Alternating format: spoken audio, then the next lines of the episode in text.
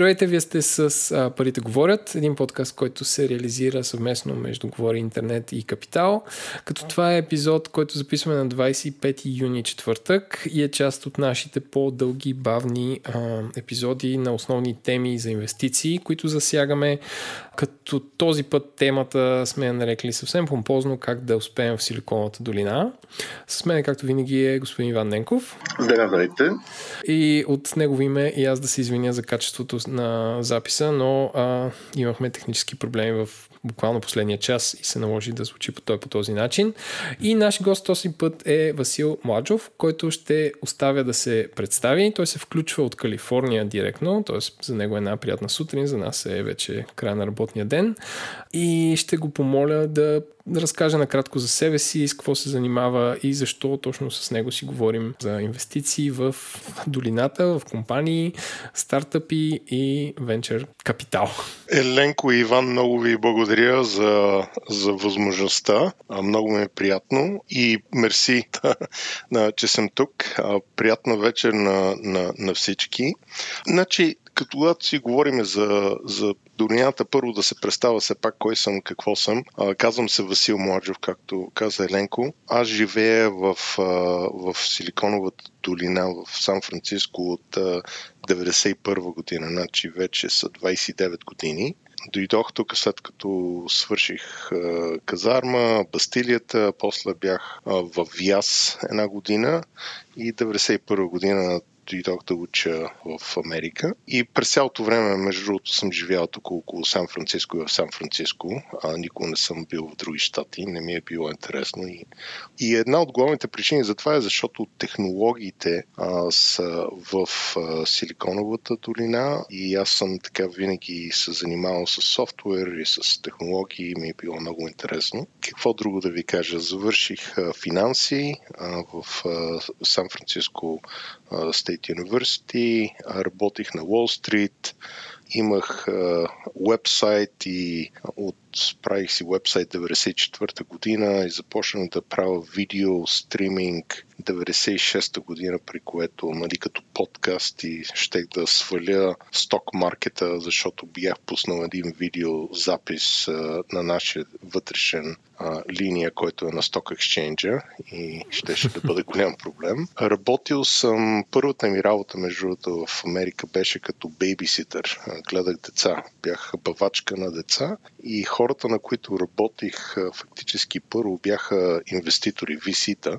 Единия беше Брук Байерс, който е B в клайна KCPB на, на клайна Пъркинс. Други бяха инвеститори в други големи висита и а, инвестиционни фондове. И просто там а, нали, те ми казаха какво означава entrepreneur за първи път. Така се научих по, по, по задните начини. Работил съм в а, медиа, в телевизия, в много стартъпи. Аз имах няколко стартъпа, включително стартъпи, които бяхме направили в България, като Booktronics. 2004 година, 2005 година го стартирахме. А, след това купихме едно, две, три и го преименовахме на Sharetronics а, това бяха същите фаундъри, които после направиха група ли, как се казваше, Ники? Грапо? Грапо, да. да. А, фактически ние го купихме от тях едно, две, три и после те използваха фактически нашите, нашата инвестиция да си започна собствената компания.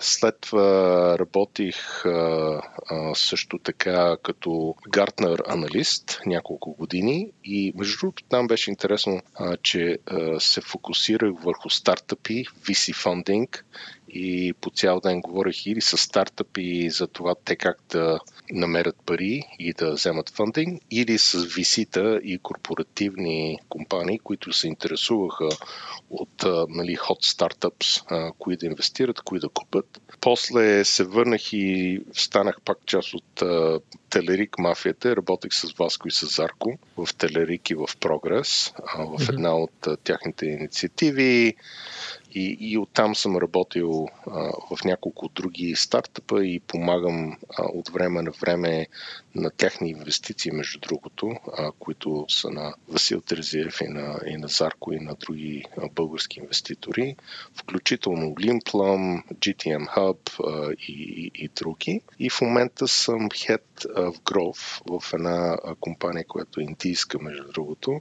Казва се MoEngage и ние правиме а, мобилен а, engagement софтуер. И, и това е. Това е за мен. Набързо. Така, ако някой се интересува, може да ми гледа LinkedIn профайла. Там има много повече подробности за други компании, с които съм се занимавал, правил и така нататък.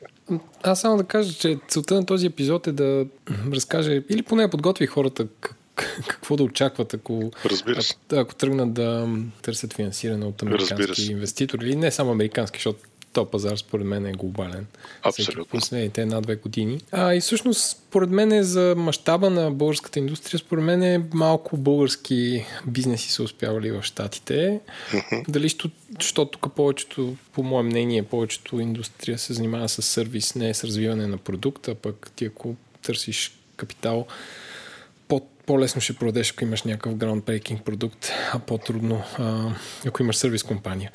Като казваш Mo Engage и Mobile Engagement, понеже ми стана интересно, какво представлява Mobile Engagement? Маркетинг инструменти за някакви платформи на мобилни телефони, да, приложения да. или как? Точно, точно. Значи Mobile Engagement, също нещо, което прави Limplum, където аз помагах между другото преди това, е съответно, който има мобилен ап главно, а, след като си направиш мобилния ап, ти искаш да, да, да накараш твоите юзери да се върнат в апа си. Дали а, след като са го даунлодвали да бъдат активирани, дали да ги върнеш, когато се опитват да купат нещо и не са си довършили покупката, имат нещо в тяхния баскет.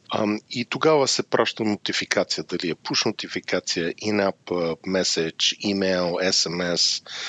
И това нещо се оркестрира възоснова на Big Data, на User Profile, на тайминг, на geolocation и се праща съответното съобщение, права се A-B тестване на съобщението, AI системи много пъти го оптимизират. В нашия случай ние правиме някъде към някой път от 3 милиарда нотификации на ден за 500 милиона а, активни юзера а, по света.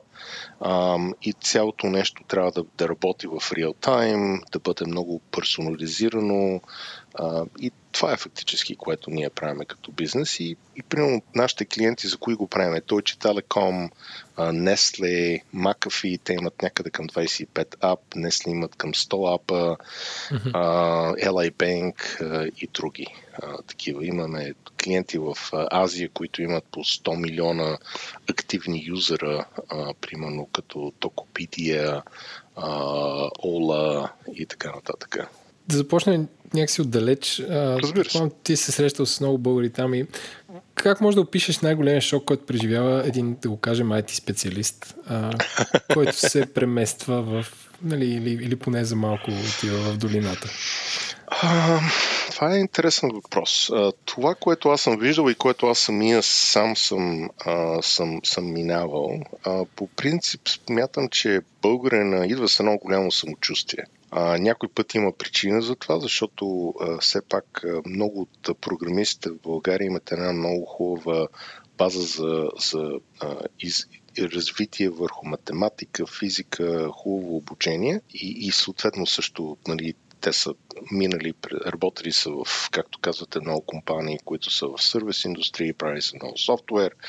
Ам, и те идват с едно самочувствие, че са на, на, на един cutting edge и знаят всичко.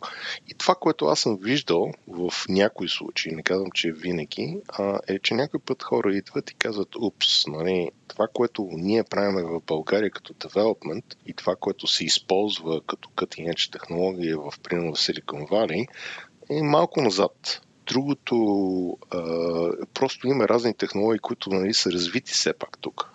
Или са развити други части на света, или се използват по много по-голям начин от, нали, примерно, когато клауд започна, когато нали, open source се използваше и така нататък.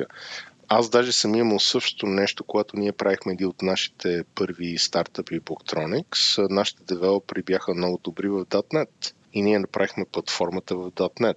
А, дойдохме в Беерията и започнахме да го продаваме това на висите и в момента, в който много от тях чуха, че сме направили платформата на .NET, казаха, вие луди ли сте, нали? това не е Enterprise платформа, вие се опитвате да го продавате на, на компании като сервис и на клауд и в този момент Microsoft нямаха Azure, нали? те не бяха в, ага.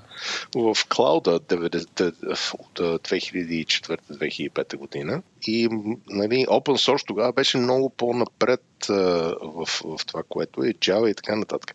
А, така че някои от технологиите, които се използват в България и това, което се използва в Силиконовата долина, от гледна точка на microservices, сервер с а, нали, просто някой път сме малко по-назад а, в, в, в, в това използване. Не казвам, че винаги е така, но това е едно от нещата. Другото е скела.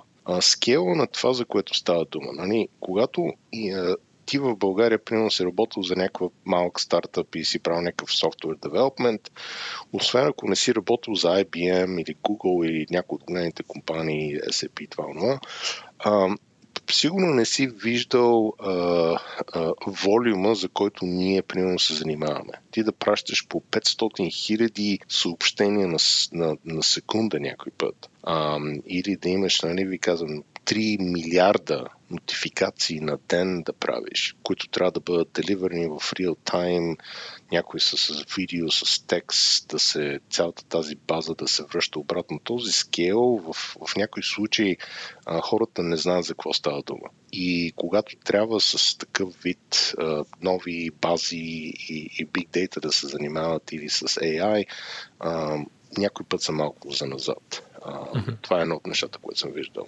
А какво е същото, нали, ако не си IT специалист, но си собственик на бизнес? Мисъл, ако, ако отидеш там да търсиш финансиране, да речем, имаш успешна софтуерна компания.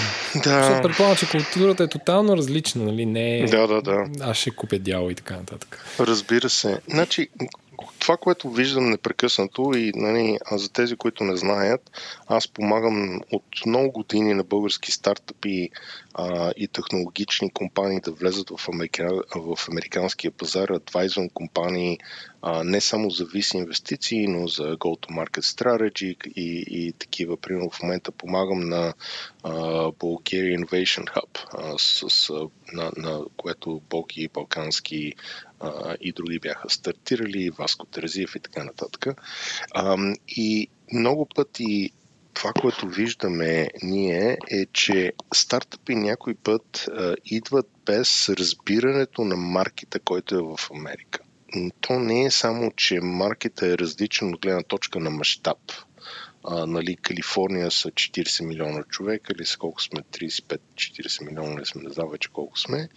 А, нали, няколко пъти по-голям от България само за себе си, но Америка е, е нали, 330 милиона сме.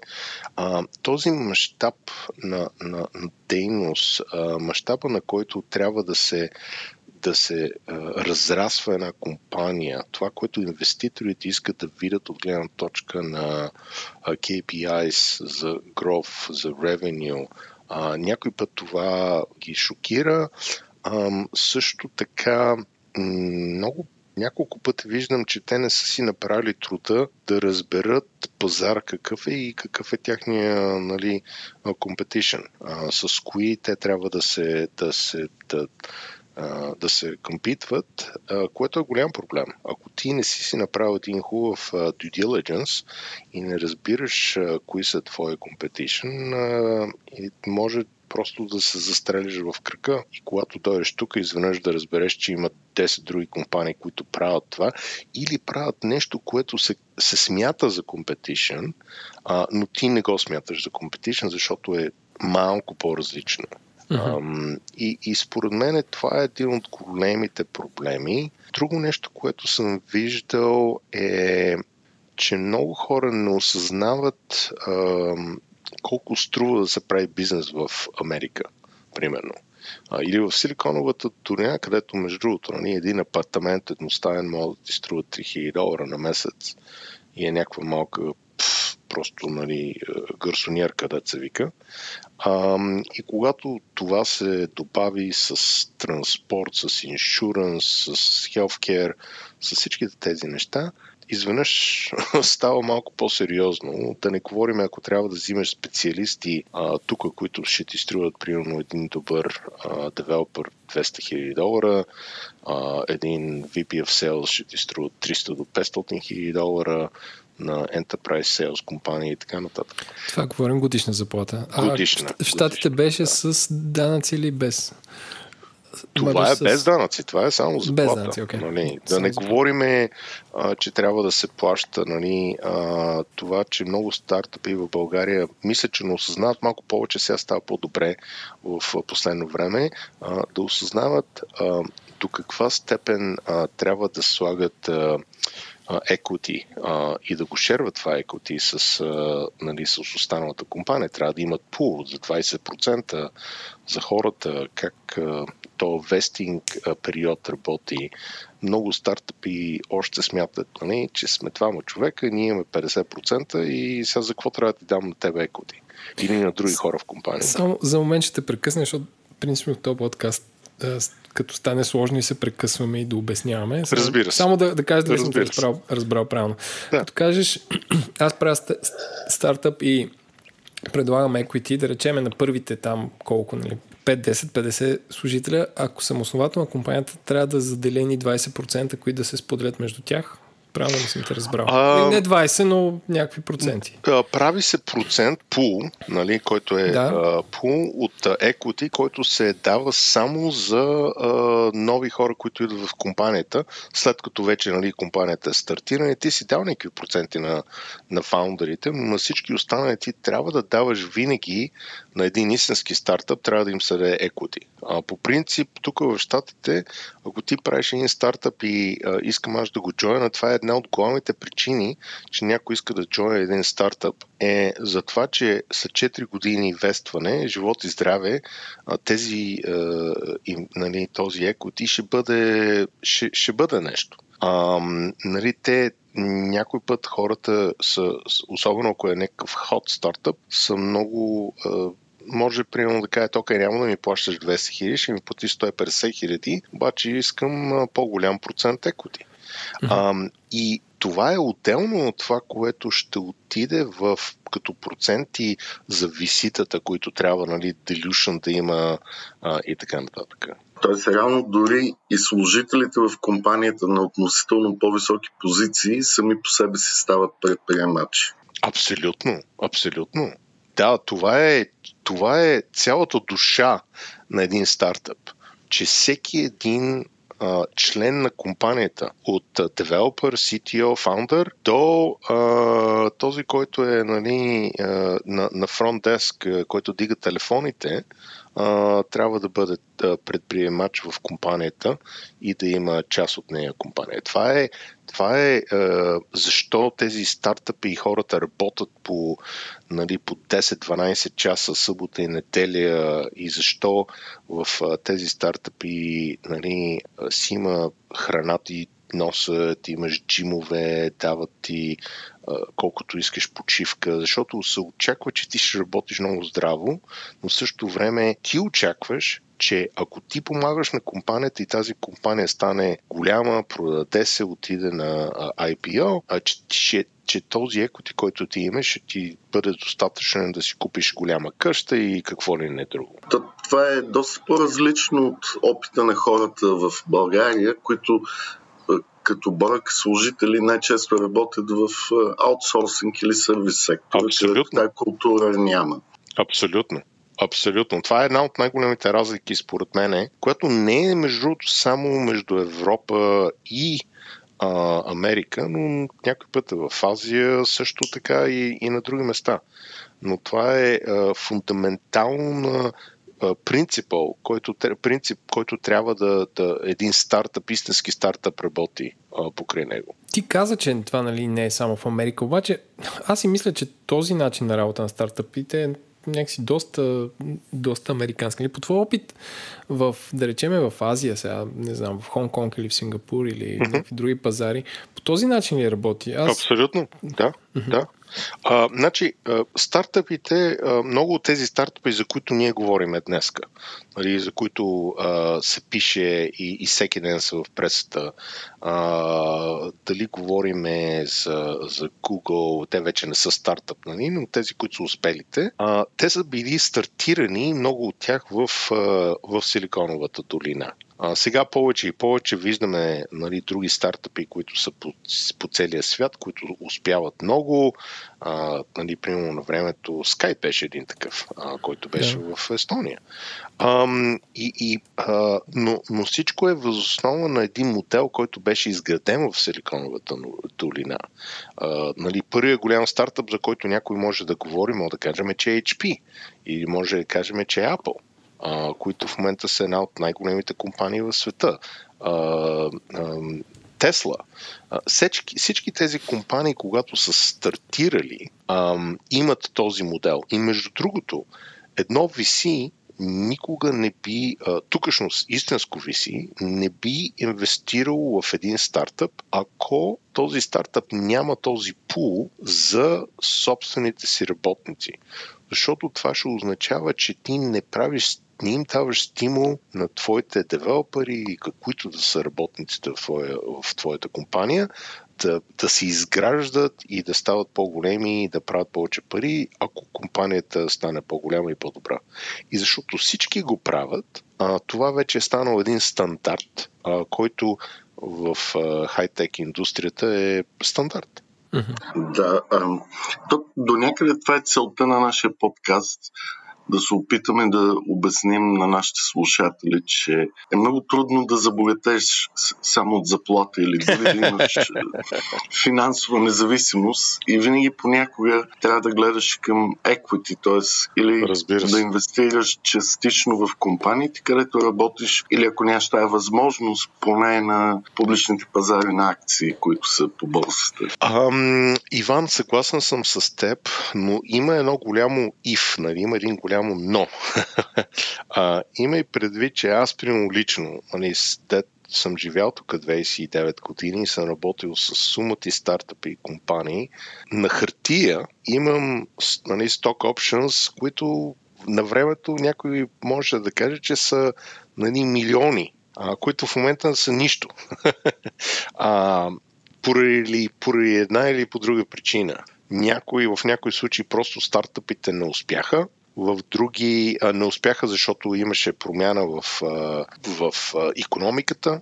С Booktronics нас просто ни удари много здраво проблема с какво стана 2008 година с финансовите маркети и имахме много големи контракти с Morgan Stanley и други, които очаквахме да бъдат за милиони долари и изведнъж всичко изчезна overnight. Някой път а, нещата се развали, защото имаш а, лоши кофаундъри и, и, и други хора около тебе, които не знаят какво правят и не са, а, не са много нали, не са добри хора. не знам как да го обясна без да влизам в, в подробности. Може нещата да се развалят и може да има, защото, примерно, независимо колко пари си рейзнал, нали, примерно продукта не ти работи правилно. И изведнъж започваш да си губиш клиенти, започваш хора да бягат от, от компанията и така нататък. Така че има много неща, които могат да се развалят, да се променят а, и изведнъж тези а, десетки, стотици хиляди сток options, които ти си събрал през годините, да не, означават, да не означават нищо за тебе. Mm-hmm. Така че има риск. Цялото нещо е риск. И, и, и това е едно от нещата, между другото, на стартъпи, а, истински стартъпи, защо хора инвестират в тях. Те знаят, че има по-голям риск, но в същото време то е риск и реворд. Си има нали, а, една корелация, където, където е по-голям риск, а в същото време имаш по-голям шанс да правиш много повече пари. И затова инвеститори инвестират в VC-та и VC-та инвестират в стартъпи, защото знаят, че на всеки 10 поне една от тяхните инвестиции, ако е правилно инвестирана в нея, а, съответно може да бъде една много хубава инвестиция след а, примерно 7-8 години и да се направят пари в нея. Понеже много често взехме да споменаваме VC, как би обяснил на едно 7 годишно дете как работят VC фондовете? Това е първа част на въпрос, да. въпроса. И втората е, ако трябва да направиш профил на типичния venture капиталист, как би изглеждал той? Нали? Аз си го представям като нали, един много добър футболист, най-често се ретайрва и става треньор. А, това са хора, които са продали много компании и накрая стават инвеститори или каква е, каква е най-честата им жизнена история на тези, на тези прекрасен, прекрасен въпрос и на всичко задаваш първата част на въпроса. Какво е едно VC, нали, Venture Capitalist? А, някой път а, на времето го наричахме ваучер, нали, такъв а, капиталист, който а, се опитва само да ти, да ти изяде, нали, докато си жив, се вика. Сега, а, едно VC е нищо повече от един инвестор менеджер, който взима пари от други институции, а, дали те са банки или корпорации, и намира малки стартъпи и фаундъри, в които имат хубава идея за продукт или за сервис, в които те инвестират. И те правят пари възоснова на това а, колко този стартъп става successful нали, и, и голям. Това е единствената, това е което правят. Нищо повече, което означава нали, да, малко да, да го обшириме. Нали? Един, един стартъп взима първоначално пари собствени от приятели, от семейство, от, от government funds и, и, и стига до едно ниво, в което те вече са направили някакъв proof of concept на, на продукт или имат няколко клиента, няколко малко, ревеню. В този момент те отиват или до Angels, нали, следващата стъпка, или до VC, които ще инвестират в early stage на един стартъп. Висито няма собствени пари. Много рядко виситата слага собствени пари. Парите, които те инвестират, идват от institutional investors, от private компании и те просто ги менеджват тези пари. Тяхния, това, което те правят като пари, самите те, е, е процент възоснова на това колко е станала тази голяма компания в един момент, когато е продадена, дали е станала а, IPO, дали е отишла на, а, на борсата или се е купила в повечето случаи на, от по-голяма компания и съответно нали, възоснова на какъв е бил ретърна, те ще получат по-голям процент и, и така нататък. А, сега, самите хора, кои са те, в много случаи. В началото те бяха а, преди години а, банкери, хора с пари, а, които а, просто виждаха а, стартъпи, в които искаха да инвестират. А, в последните 20 години обаче а, много фаундъри а, и хора, които са били в са направили пари от стартъпите, в които те са били, а, се превърнаха в висита много такива, които аз познавам лично, от Марк Бениов, самия той е станал виси вече, независимо, че си е, той е Angel, нали? Джейсън, който беше на, на блогър и после стартира Twitter с Biz, Бернард Мун, който беше мой приятел, ние имахме много стартъпи, заедно това стартъпа работихме заедно в тях. А, той сега е голямо VC в Spark Labs Global а, и така нататък. И така нататък. А, просто много а, инвеститори в момента смятат тези, които са били в някакъв стартъп, изведнъж, че защото тяхният стартъп е станал добър, изведнъж те могат да станат добри висита, което между другото не е така. А, виждал съм много пъти това да бъде проблем, защото ти си имал някакъв нали, успех в един стартъп, някой път това е само защото има лък, тайминга е много добър, да. но, но не, не можеш да кажеш както в един и, и в футбола е, примерно в баскетбол е също нещо.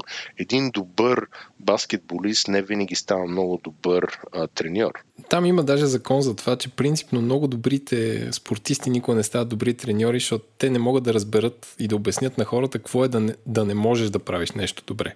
Примерно Майкъл Джордан, да. трудно, понеже на него много му се отдават тези неща и всъщност много трудно ще разкаже на някой как ще го научи на нещо, ако не, ако не му се отдава добре. Пък най-добрите треньори най-често са добри педагози, но както е да Да, да, да, абсолютно съм съгласен. Абсолютно съм съгласен. А, ако трябва да направиш, как се каже, анализ на, на пазара, а, в какво се инвестира в момента? Нали, кои са актуалните технологии? Да. Нашия подкаст постоянно повтаряме а, а, отдалечена медицина, security и тук нали, ще те оставят и да разшириш спектъра. Да, значи има няколко неща. Добрите инвеститори не скачат на нещо, което е много актуално в момента. Тези инвеститорите, които правят истински бум, инвестират в нещо, което някой не го е усетил, че ще бъде много голямо нали, и са инвестирали рано в нещо, в което те виждат, че ще има голям, голяма промяна през тази технология, те ще революционизират някакъв пазар в бъдеще. Това е нещо, което трябва хората да го помислят. Защото, да, ние всички казваме и, и виждаме, че хора инвестират в телемедицина, хора инвестират като луди в, в cloud computing, в big data, в AI. Но това са нещата, които са много... Очевидни. Очевидни са, да. Но и в момента има още повече нали, неща, в които хората скачат изведнъж като луди, защото а, покрай COVID а, има съответни а, неща, които са по-интересни и някои а, цели индустрии са, се движат много напред, други се движат по-назад. И между другото ние направихме един анализ, в който гледахме 10 милиарда апа, юзери как използват мобилни технологии по света с Аптопия заедно с тях. Те ни дадоха някаква дата, ние използвахме наша. И това, което ние видяхме е примерно, че е, хотели, травел, както всички могат да, да, да помислят, тяхният юсеч се свали много. В същото време гейминг, видео, нещата се качиха и така нататък. Шопинг, e-commerce се качи нагоре. А, много инвеститори изведнъж скочиха веднага на тези, а, в тези а, индустрии да инвестират. Телемедесен е една от тях. Но, но това, което хората според мен трябва да мислят е а, пак не е само кое ще бъде актуално сега, тази година или до година, какво ще стане след 5 години, след 10 години. Затова хора инвестират в а, нали, това неща, които са интересни е AI, обаче много специализиран AI, който прави нещо много внимателно и много добре. Дали, а, примерно, тази компания, която е на Имага сега, която стана спин-оф на Келвен, според мен тя е много интересна, но тя е много специфична в момента за какво става с COVID, нали, как използва тяхните термометри. А, но това, което според мен е интересно, е дали цялата индустрия ще се промени заради COVID. Дали нали, примерно REIT, което е Real Estate Investment Trust за офиси, ще се промени инвестицията, както казахме, мисля, че бяхме говорили за това нещо, нали, какво става с WeWork. А, дали този маркет ще изчезне, защото хората стоят много повече и работят от къщи. А, по същата причина, дали трябва да се инвестира в коли а, или в а, дронове да деливрат неща, защото хората няма да ходят в офис или няма да ходят толкова много до магазина, очакват повече неща да бъдат а, донесени в тяхните къщи, а, автоматично, директно. И от тази гледна точка, според мен, трябва да се гледа на, на нещата. Едно от нещата, което скача в момента и много хора се интересуват е нали, не само телемедесен, но нали, телеобучение а, през интернета. И то не е само от гледна точка за това как университети обучават хора, как училища обучават хора, но също как компаниите обучават собствените хора и, и много инвестиции се хвърлят в тях, много инвестиции се хвърлят в а, а, даже в канабас. В момента, защото нали, целият маркет се отвори в Америка и може да си в, купиш... В кое? Само да поясниш? Аз канабас, не... което е wheat. А, wheat, окей. Okay, да. нали? А, канабис, да. И ти можеш канабис, нали? И ти можеш да си купиш това нещо, да ще ти го донесат в къщи в момента. Колко е голям този маркет? милиарди е, но в момента също големите компании, които са били в маркета на, на цигари, те се опитват да влезат в него. А, качеството на канабас се свали и така нататък. Но, но, но всичко, което се инвестира, се гледа в момента да бъде сервис, да има recurring revenue, да не се продава нещо един път, а ти да те хванат, ти да си купуваш нещо като subscription а, на, на месечна или на годишна цена. А, и, от, и, и това са едно, едно от нещата, които ни хората гледат. А, e-sports е едно от нещата, които, между другото, а, започва да се дига като технология и като отрасъл невероятно и е глобално на тебе не ти трябва да имаш а, голяма арена, която струва милиарди да се построи, за да имаш хора да играят баскетболен турнир. Хората могат mm. да си стоят в къщи с хубав интернет, с хубав компютър и да играят. И в същото време нямаш само, нали, примерно няколко стотин хиляди човека, които са твоите фенове, имаш милиони фенове по цял свят. А според мен и спорта, и, и гейминга е нещо, което а, с новите технологии, с AR, с VR, а, с а, по начина по който а, новите енджини работят, колко реалистично се правят гейминг, а, е нещо, което ще бъде много голям. Те не само са отраснали, до, до сега са били много добри инвестиции, но това нещо ще расте и няма да спира да, да расте. Да не говорим, че може да, да играеш много тези игри на новите телефони, които идват с 4K скрин, с CPU mm-hmm. и, и connection с 5G, който ще бъде уникално. Така че много пъти трябва да се гледа какво става в environment около тебе, който ще ти помогне после да, да развиеш нови технологии. 5G, а, мобилния, а, нали, новата технология, която е много по-бърза, а, много по-малък latency има, може да пращаш много по-големи файлове и да гледаш видео, ще промени още повече как а, филми се гледат, на, как игри се гледат, как телемедицин се прави и, и това, което някои правят, хора правят е не да инвестират в, в в крайния продукт, а да инвестират в а, технологията, която а, го прави това а, все пак да, реалност. Не знам дали това помага на вашия въпрос, но, но аз гледам. Аз, аз, мисля, че, аз мисля, че те разбрах. Тоест, следиш на къде се променя света, инвестираш технологии в тази посока, не не е това, което си излязло от този месец. Абсолютно, защото се правят много големи, много големи проблеми, има ако се гледа в това. Извинявай, Иван, мисля, че ти имаше въпрос. Не, аз просто се опитах точно по тази тема да се сетим името на спортиста, който беше инвестирал голяма сума в нови начинания в eSports. Но не можах да ги намеря някъде.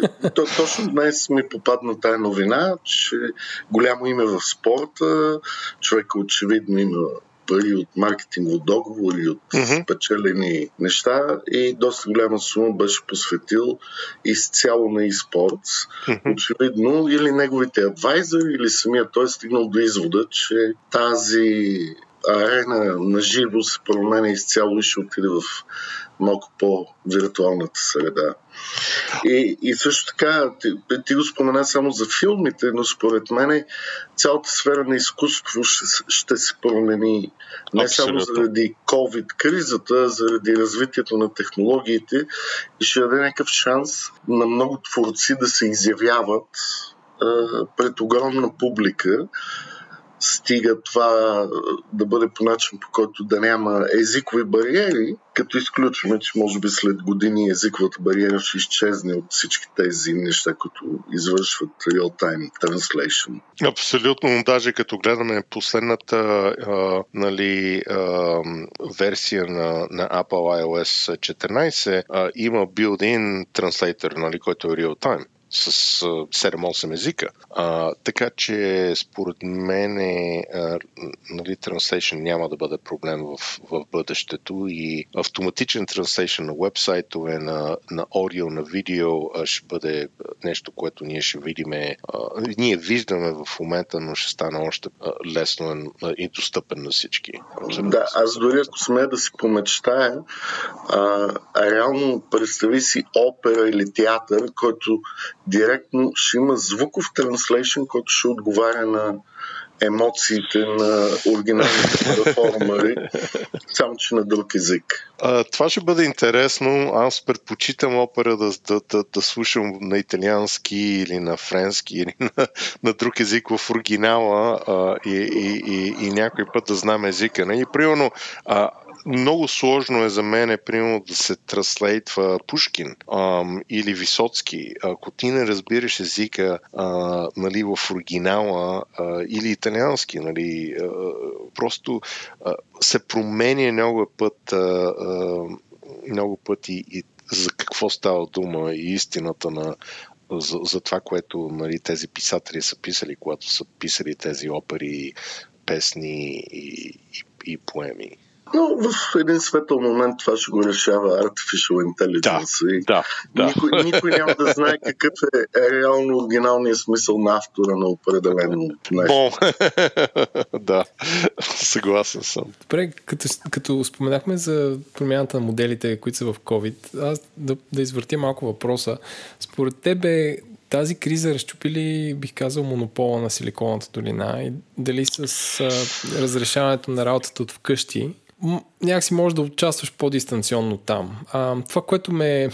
Това, което е интересно, интересна новина или статия четах, мисля, че миналата или по-миналата седмица, защото нали, Фейсбук са казали, че а, който иска да си работи от вкъщи, вече може да си Facebook прави. Но и това... Google.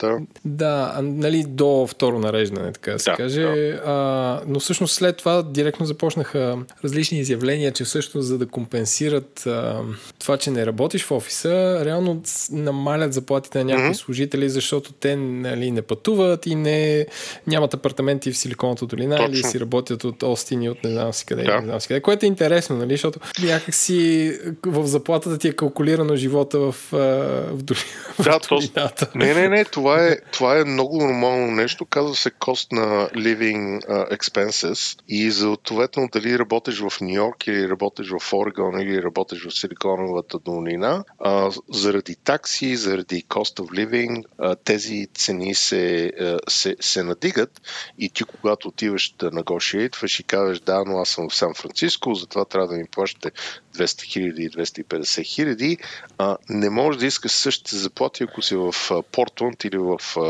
Лос Анджелес или някъде другаде. Това е абсолютно mm-hmm. така. И другото е, че компетишена се сменя, нали? Няма толкова работна ръка, примерно, има, има много голям, по-голям демент за работна ръка специфична в, в един щат или в друг, в един град или в друг град. А, и това е друга причина. Сега, а, това от гледна точка дали COVID и това, което става, а, ще промени какво става с виси индустрията. Значи, не. Моето, моят отговор е не. И защо? Защото, съответно, виситата с парите са тук концентрирани. И те искат да бъдат, бъдат по принцип близко до фаундърите.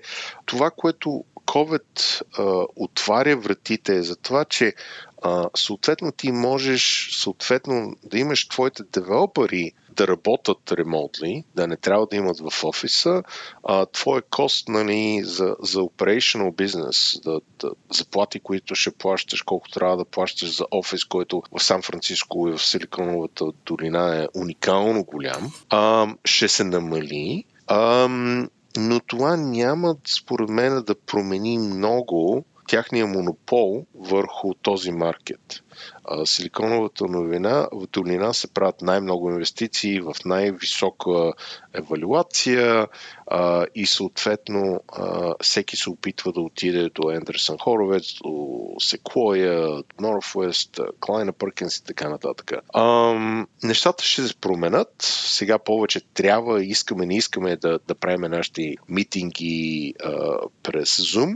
А, това ще помогне малко, примерно, на стартъпи да не трябва да бъдат на место, но парите, откъдето идват, те пак трябва да отидат. Дали ще отидеш в Нью Йорк, дали ще отидеш в Лондон, дали ще отидеш в а, а, Берлин, в Сингапур, да вземеш пари, там ще бъдат твоите висита. Това е моето мнение на нещата. Може би съм прав, нещата могат да се променят, но като гледам COVID, поне една година, година и половина, ако не повече, ще ни бъде на главата, за съжаление, и нещата няма да стават по-лесни. Даже ми се струва, че ще станат по-лоши, особено след като хората не слушат и ето виждаме, че нали, в Америка имахме вчера нов рекорд от гледна точка на колко десетки хиляди хора бяха с COVID пак. Един по-обща така общ въпрос. Какъв е начинът да успееш да си продадеш компанията или част от нея на инвеститори от долината? Да, като, да ги накараш да инвестират. Да, да ги накараш да, да инвестират, да, да. да. Значи, дали ти си българин, а, идваш от долината или си от Силиконовата долина и се опитваш да вземеш пари от инвеститори, а, разлика според мен абсолютно няма а, в това нещо. А начина да се вземат инвестиции от висита в Силиконова долина или независимо дали си в Нью Йорк или някъде другаде, а, те, те са едно и също нещо. Първо трябва да имаш а, истински проблем, който ти имаш начин да, да, го, да имаш решение за него. Дали този проблем е медицина, дали този проблем е а, плащания, дали този проблем е какъвто и да бъде. А, и този проблем в Силиконовата долина специфично, а, виситата гледат и казват този проблем голям ли е? Първо колко е голям? Милиарди струва на година? Какъв е неговия там total addressable market? Къде са твоите клиенти, на кой продаваш? Това е едно от първите неща. Има ли истински проблем, който ти искаш да правиш или ти си правиш нещо? И, и много пъти виситата гледат, ако много пъти стартъпи и фаундъри отиват и казват, ама ние сме единствените, никой не го оправя този проблем и има голям проблем. Сега, може би това е една от причините дали наистина има проблем или ти си смяташ, че има проблем и няма. И това е друг въпрос, мога да говорим за това един час. А, значи първо, отиваш и ти фактически трябва да, да кажеш твоята история. Трябва to tell your story нали, на виситата. И това трябва да бъде истинско нещо. Трябва да покажеш, че има проблем, че ти имаш решението, че твоето решение е по-добро от това, което имат другите на маркета че твоето е по-бързо, че е по-scalable, че е по-лесно за използване, че е по-secure. Има много различни неща. Че твоето решение има IP, а, нали, intellectual property, което други хора нямат. Значи ти мога да го секюрваш и да го защитиш и други хора не могат да влезат в твоя пазар много лесно че ти ще направиш пари в края на деня. И също така едно от най-важните неща е, че ти имаш правилния екип да постигнеш това.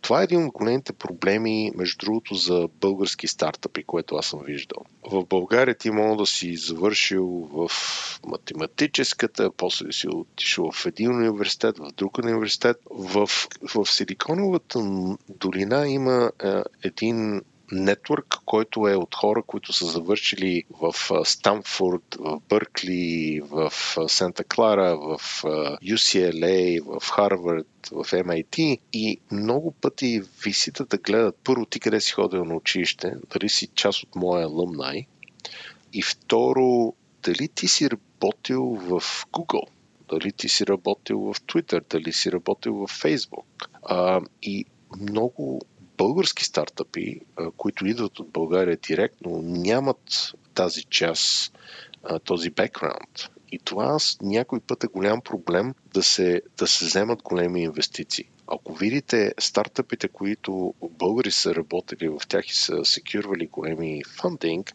даже Limplum, който секюрва над 117 милиона или беше 127 милиона, а, момчил беше учил в Америка, беше дошъл тук, беше завършил тук и след това беше работил в Google. Това много помогна на момчил след това и между другото беше в, не само в Google като обикновен инженер, но беше работил в YouTube с много голям скел неща. Това много помага, когато после ти отидеш пред един инвеститор и кажеш, аз имам идея, има проблем, който се опитвам да, да реша, имам решението, но аз имам знанието и нетворка от хора, вие може да проверите кой съм аз, на какво съм работил, къде съм учил а, и тогава риска пада много автоматично а, за това как виситата те гледат а, и дали ти си имал примерно друга компания, в която ти си работил и си я продал. Това още повече им помага на едно виси да, да вземе решение дали те ще инвестират в тебе.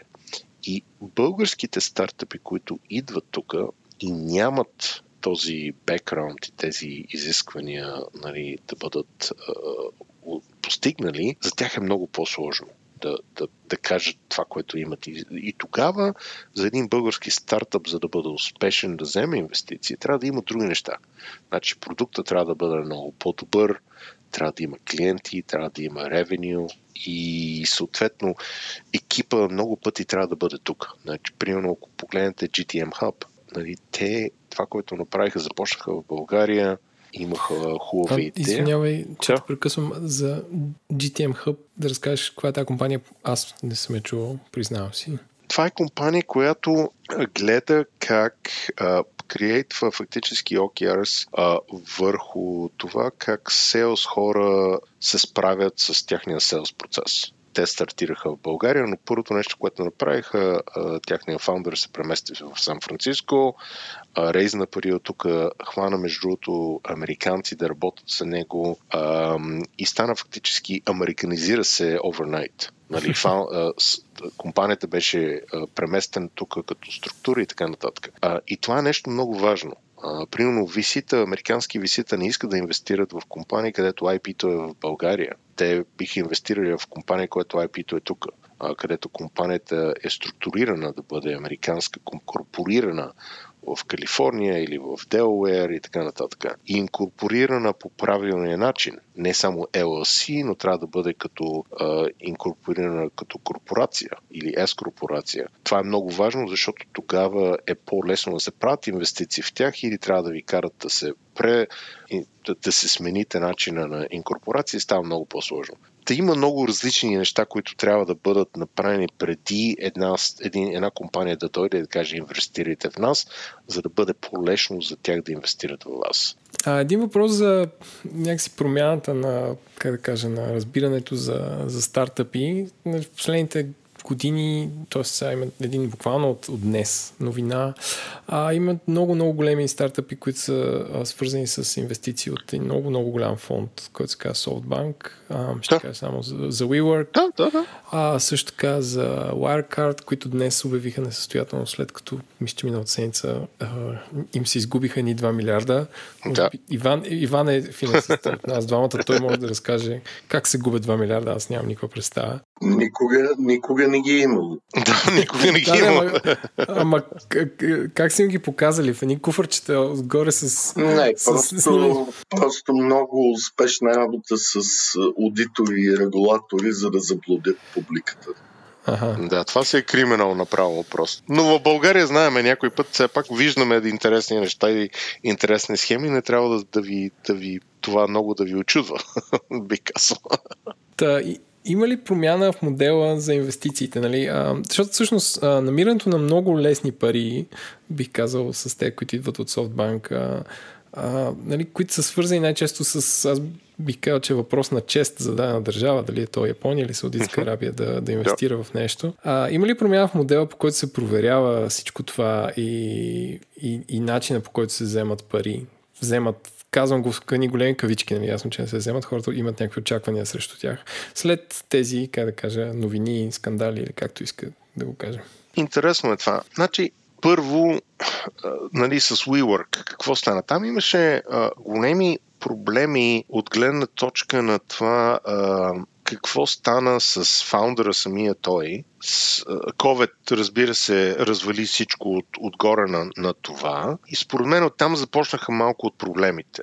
Нали, в един момент, който ти смята, че една компания първо, евалюацията, която беше дадена на WeWork, а, когато те започнаха да рейзват капитал, не правеше много смисъл. Сега аз, аз не знам, не, не съм гледал тяхните финанси, но аз съм финансист, нали, завършил съм файнанс, занимавал съм се с, с, с, с това нещо и като аналист и на Wall Street и, и за мен тези неща не правиха абсолютно никакъв смисъл как може една компания като WeWork, която съответно не, тя няма собствен real estate, само взима от други и го препродава, независимо, че трябва да плаща 700 долара на, на деск в Сан Франциско, нали? Имаш купче с 4 деска и трябва да платиш 5000 долара, там колко ти е в Сан Франциско.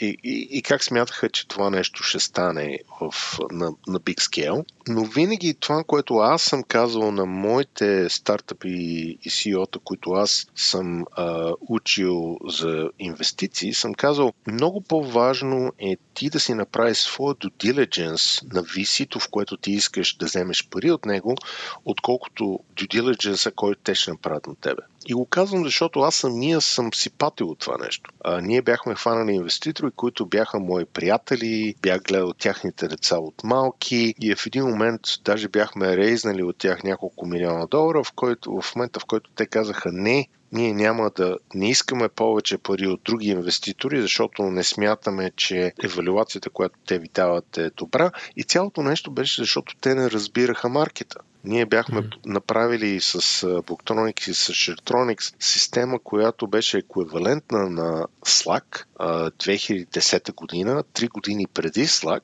но те решиха, че не искат да инвестират повече пари в този проект и нещата просто там не отидоха никъде. И беше тайминга и когато ти имаш хора, които са много добри с пари, но не разбират технологията, не разбират маркета, не разбират опортунитито, те могат да ти убият един, твоята компания, деца вика, през, през нощта. Така че много е важно да се правят, да се, да се, ние сами като, като ентерпренюри да разбираме кои са тези хора, защо те инвестират в една компания, много повече отколкото те как ще правят твой due diligence. Сега, а, модела на инвестиции, дали нещата се променят, а, дали, примерно, както а, си бяхме говорили за, за, Тенер, за Теранос, Елизабет, което беше направил, това си беше абсолютен фрод а, по същата причина а, с Wirecard. Тя беше хванала много хора и, и това е една пак от причините. Защо не е хубаво един инвеститор да инвестира в нещо, което е много актуално в, в последната секунда, което е много ход, хората скачат на него, защото виждат, че друга инвестиционна компания инвестира в една, в една компания изведнъж, те инвестират в подобна компания и без да правят много due diligence, без да разбират този маркет, а, и се правят много големи а, грешки. А, защото това е като компетишън между виситата много пъти. О, mm-hmm. нали, Клайна Пъркинс инвестира в това, ние трябва да инвестираме в веднага в някоя друга а, и това много пъти дига валюацията на, на, на компании а, и по принцип много тези евалуации не правят много смисъл, а, особено когато е forward-looking. Ти не знаеш наистина нали, този маркет real estate колко ще бъде голям, ти правиш някакви експектации върху някаква логика и модели в момента, но изведнъж идва от, от, от, от лявата страна на COVID и, и замразява целия свят. И, и това е нещо, което а, според мен е някои инвеститори за, го започват да го забравят. Но, но в същото време погледнете сток маркета в, в Штатите. Нали? Какво, права, какво става с а, а, DAO и с а, NASDAQ? А, по време на, на, на, на целият този епизод, който е няколко месеца вече, сток маркета в началото беше паднал и изведнъж пак се качи без никаква причина с 44 милиона безработни в Америка економиката, Unit Economics не правиха абсолютно никакъв смисъл и това, което нали, Бялата къща и Тръмп казваше, не правише абсолютно никакъв смисъл. Нямаше никаква логика економическа зад него, но маркета беше манипулиран. Сега пак падна нали, с 700 точки майче вчера а, маркета. Да, вчера пъвтиня, но Малко. Има две обяснения за този т.е. двете се допълват, не са альтернативи. Едното е все пак, че а, общото изливане на пари от централните банки е а, само за 2-3 месеца е 3-4 трилиона да. долара. Само от три централни банки, ЕЦБ, ФЕД да. и Японската централна банка. И другото е, което вече нали, е малко по в сферата на шегата, макар че и то има голямо значение според мен. А, много от помощите за хората, които бяха временно отстранени от работа, а, и то особено тази част от хората, които иначе пропиляваха пари на хазартни събития, в момента ги изстреляха към невероятни сделки през тези системи за безкомисионна търговия, като Robinhood и Webull и правих какви ли не странни неща, които големите риби като инвестиционни фондове и пенсионни фондове не докосваха. Така че тия две неща събрани до някъде обясниха временното възстановяване на пазара, но от тук насетне предстои да видим какво ще се случи и до голяма степен това ще зависи от хода на заразата и как тя променя живота и бизнеса на компаниите, които са на борсата. Аз съм съгласен с това нещо, но, но това, което аз виждам самия аз е, че много компании заради COVID, едно нещо е, че са си дръпнали всеки да си работи от къщи. Най-големият проблем е, че много B2B компании, съответно, а, абсолютно са замразили а, тяхните бюджети за купуване на нови сервиси, за а, отиват обратно и, и ренегошиетват контракт, а, карат всеки, ние включително да си да отрежеме всичко, което не ни е essential. А, нали, примерно аз нямам а, платен LinkedIn профайл и си използвам собствения телефон и така нататък. А, и, и това този ефект ще има много голям, тези неща ще имат много голям ефект на голямата економика. Нали, примерно на нас бонусите ще си ги плащаме малко по-нататъка, няма да ги плащаме в момента. На някои хора им, им бяха съкратени малко заплатите. И всичките тия неща не са според мен взети в, в, в, в, в един модел изцяло и хората не ги разбират още. Абсолютно. Да. Тоест има някакъв дисконект. Абсолютно. Абсолютно. Дневният трейдинг на борсата и тежкото реално състояние на економиката. Естествено, изключвам фирми като Zoom и може би като ваша да. фирма, защото да. това, което се случва в дистанционното работене и в онлайн бизнеса, то е безпредседентно. Да. Но за много фирми това е временно и те не биват да живеят с иллюзията, че това нещо от тук насетне тия мултипали на ръст на оборот и клиенти ще се задържат за винаги. Това е така. И, и, и пак, нали, пак като се като ако се върна обратно на, на въпроса на Ененко за това, нали, тази промяна на модел на инвестиции, а, всичко според мен в момента тези модели трябва да бъдат реевалюейтвани и трябва да бъдат гледани а, от, от нула възоснова на, на, на този нов нормал който имаме в момента, нова реалност, която имаме в момента. Това, което е ставало преди една година или преди 6 месеца, вече не може да се гледа по този начин. Това е една от причините, че според мен в момента изведнъж намериха, че тия 2 милиарда да са изчезнали. А, че някой започна да гледа и да вижда какво точно става, правен одет, нали, тези големи висита и тяхните инвеститори, нали, тяхните опита, които инвестират в виситата, са казали, бе, какво точно става тук? Я да, да провериме всичко и някой е започнал да, да рекалкулира, да, да гледа малко под лупата и са видяли, че на места има проблеми. С Елизабет Холмс, нали, това беше малко по-различно тя направо си лъжеше това, което е правила, че е, тяхните инвеститори и беше хванала между другото един много невероятен борт от адвайзори, които бяха политици, бизнесмени, а, които си нямаха абсолютно никаква представа от това как се прави тест на, на, на кръв а, с а, няколко капки, нали? И а, те просто си лъжаха без никакъв без да си затварят очите наляво и надясно, включително хора около тях. Всичко беше много контролирано в тяхния случай. Между а... другото, може би, извинявай, че те прекъснах, да, да, да. просто се сетих за темата за коронавируса.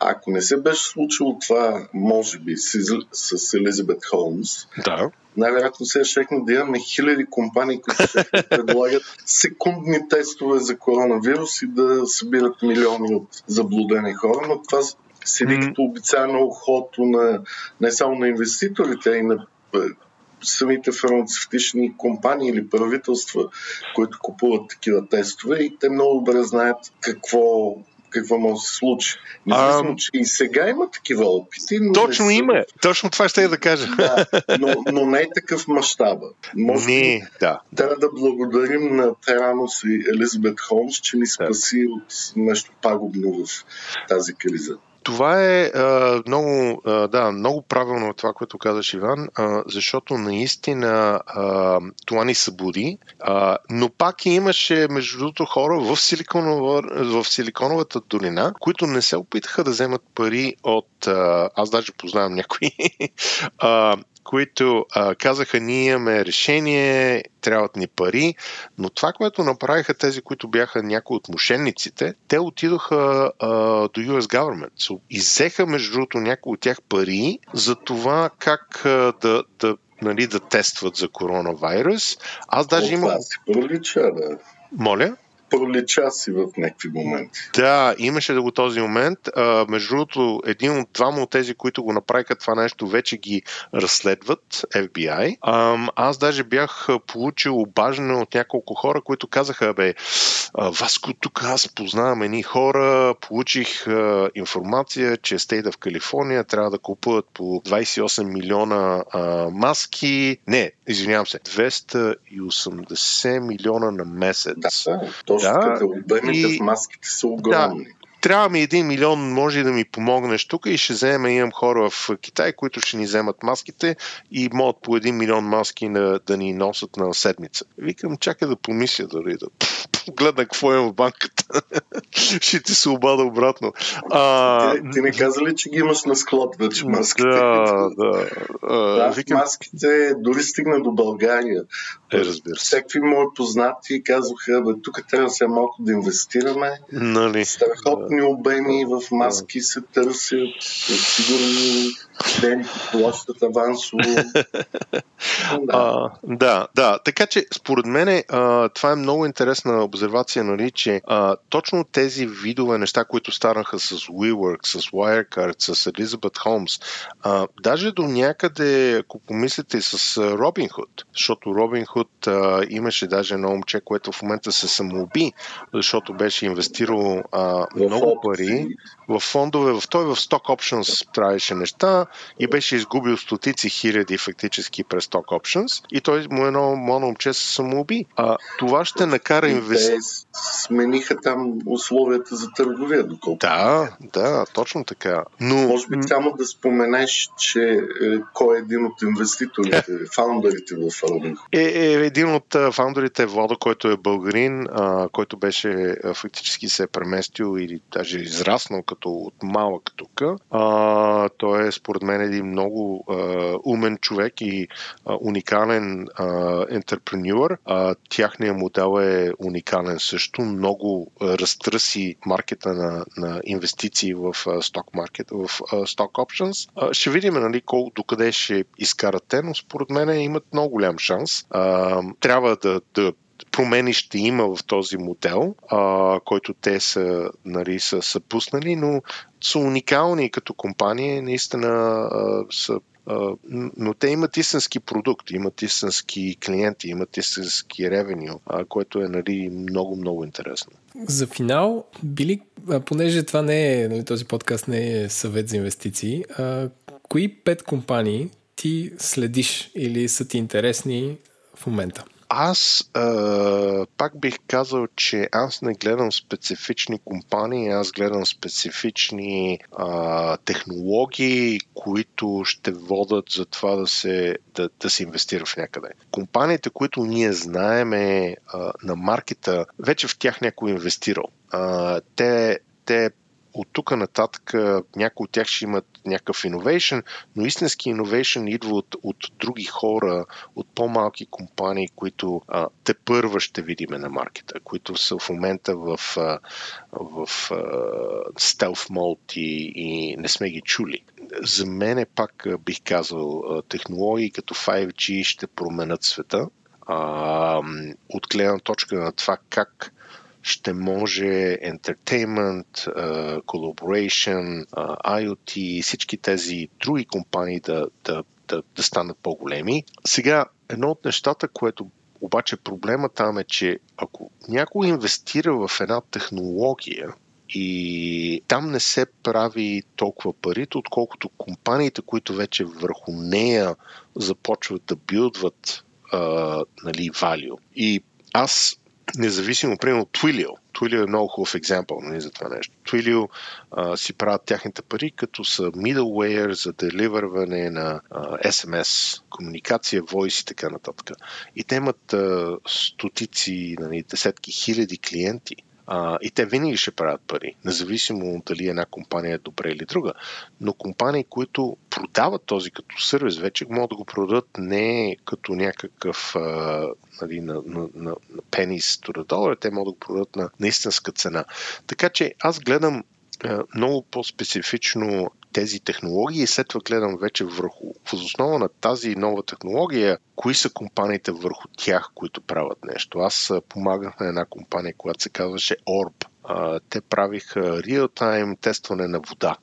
Водата, според мен, е едно от нещата, които ще бъде един от най-големото commodities на света. То вече е една бутилка вода, ако искаш да си купиш на летището или някъде, могат да ти струва 3, 4, 5 долара. И това е един литър или по-малко от литър, половин литър вода. И водата, независимо, че има различни начини, дали е пара, дали е в океана, дали е в облаците, дали е в реките, ушким не изчезва. Качеството на водата се сваля. Имаме 7,5-8 милиарда човека в света.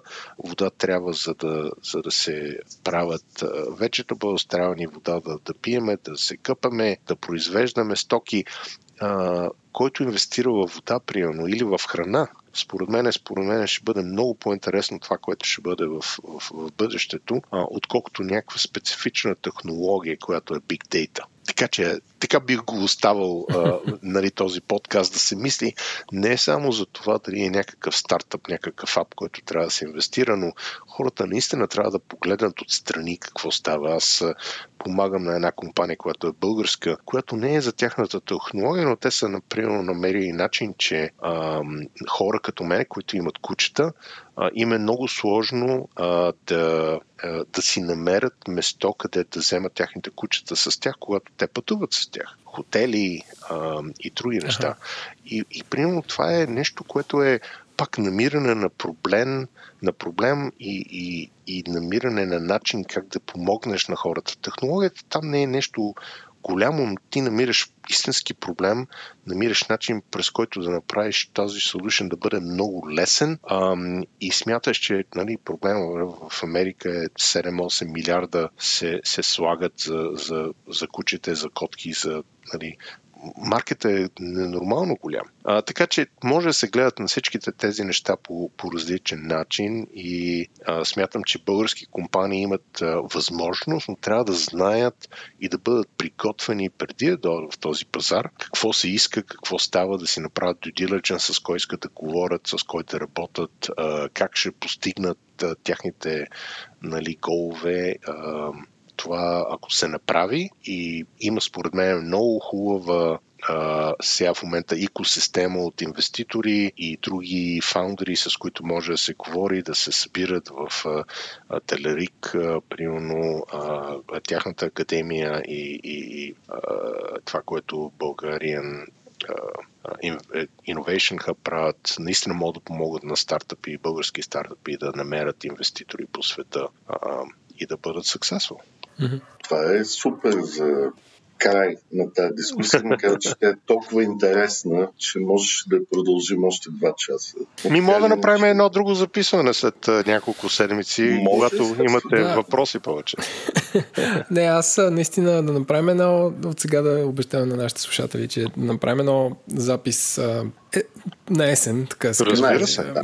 Минали най-страшното. Да, да, да. Където ще продължим да говорим за инвестиции, как се влияят от а, а, а, само питам, Васко, ти реално имаш ли собствен портфел акции, които не ти лично да си инвестирал някъде при фонд менеджер или брокер, или това не е много прието? Е, смисъл дали аз инвестирам в други компании? Да, в публични компании, на борсата, да кажем, или а, в ETF или фондове? Да, да, аз съм инвестирал съм а, през годините. Аз даже бях дейтрейдер на Stock Exchange. Тогава инвестирах още повече. А, но в момента а, с, а, моите инвестиции отираха да ви кажа, това е нещо друго, нали? какво е successful, дали да успееш в силиконовата държава. Първото нещо, което си помислих е, за различни хора това е нещо различно.